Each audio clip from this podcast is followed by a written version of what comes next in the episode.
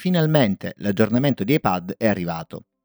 Quest'anno iPad infatti ha saltato il primo rilascio, partendo di fatto non dalla 16.0 ma dalla 16.1. Il motivo? Sono stati svariati problemi legati per la maggior parte alla nuova funzionalità Stage Manager di cui parleremo tra poco. Nella premessa di Apple, questa nuova major release dovrebbe avvicinare l'esperienza d'uso per il mondo professionale di iPad a quella di un computer vero e proprio, come un Mac appunto.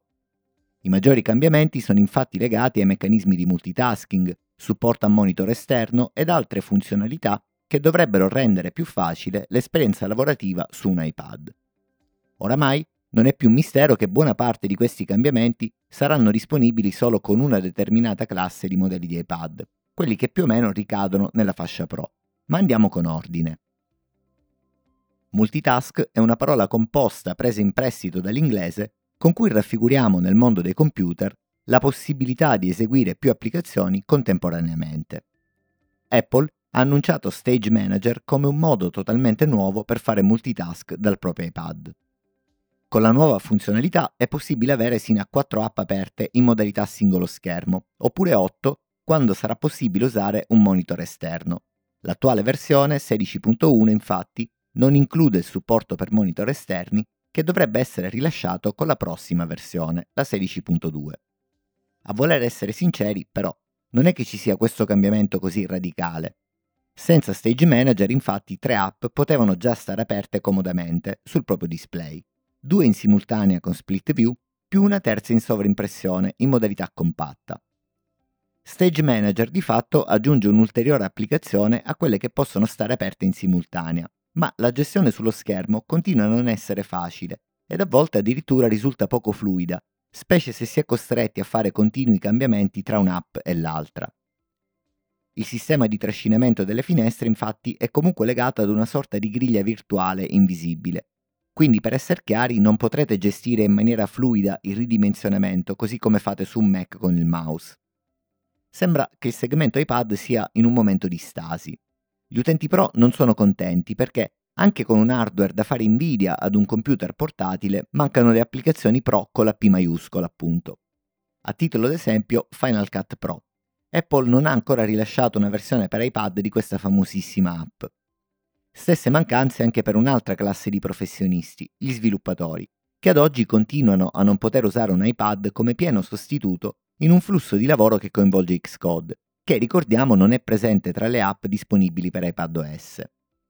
D'altro canto, gli utenti non pro si ritrovano relegati in un limbo che non gli permette funzionalità che dovrebbero essere scontate. Ad esempio, perché mai le app iPhone che adesso possono girare in finestra con Stage Manager non hanno la stessa possibilità senza Stage Manager, visto che è presente comunque da anni la funzionalità che permette ad un'app di girare in modalità compatta in sovraimpressione. Veniamo alla domanda più comune di questi giorni. Posso far girare Stage Manager sul mio iPad? La risposta è molto semplice. Stage Manager è disponibile per tutti i dispositivi iPad che montano processori Apple Silicon M1 o M2 e per gli iPad Pro dalla seconda generazione in poi, quindi con processori A12X ed A12Z. Sul fronte degli altri importanti cambiamenti che ritroveremo in questa versione di iPadOS, vale la pena soffermarsi su alcune app. Partiamo da File. Quest'app negli anni ha assunto un ruolo sempre più importante nell'ecosistema Apple. Adesso è in grado di dialogare in maniera estesa con tutte le altre app attraverso i meccanismi di condivisione. La navigazione dei, fa- la navigazione dei file è molto più fluida, ricordando in maniera chiara una finestra di Finder. La selezione multipla con command più clic è finalmente una realtà e l'integrazione completa con Spotlight che permette di cercare per esteso su tutti i nostri documenti, con possibilità inoltre di interazione con i risultati e trascinamento ad esempio su altre app, è davvero una gran bella cosa. È stata aggiunta la possibilità di poter cambiare il nome e l'estensione finalmente di un file, cosa che per un utente pro trovo assolutamente vitale. Anche le cartelle adesso sono cittadini di prima classe in file ed è possibile interagire con essi e vedere ad esempio lo spazio occupato. Piccole ma sostanziali modifiche all'app Mail, che è stata migliorata del meccanismo di ricerca, rendendo questa funzionalità finalmente degna di questo nome, con un'esperienza reattiva e funzionale. L'applicazione Note, dal canto suo, ha aggiunto la possibilità di smart folder, un po' come già avveniva in Mail, È possibile quindi creare delle cartelle smart con criteri personalizzabili, secondo le proprie esigenze. Ma i cambiamenti per note non si fermano qui. È infatti possibile interagire ora in maniera più precisa mentre si disegna, aggiungendo ad esempio del testo inline con altre primitive quali riquadri e forme geometriche.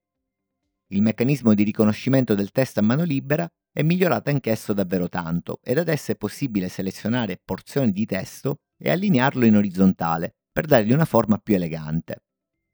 Trovo ancora poco preciso invece il riconoscimento in corsivo dell'italiano, che a volte sbaglia accentate e vocali, ma probabilmente anche colpa della mia pessima calligrafia.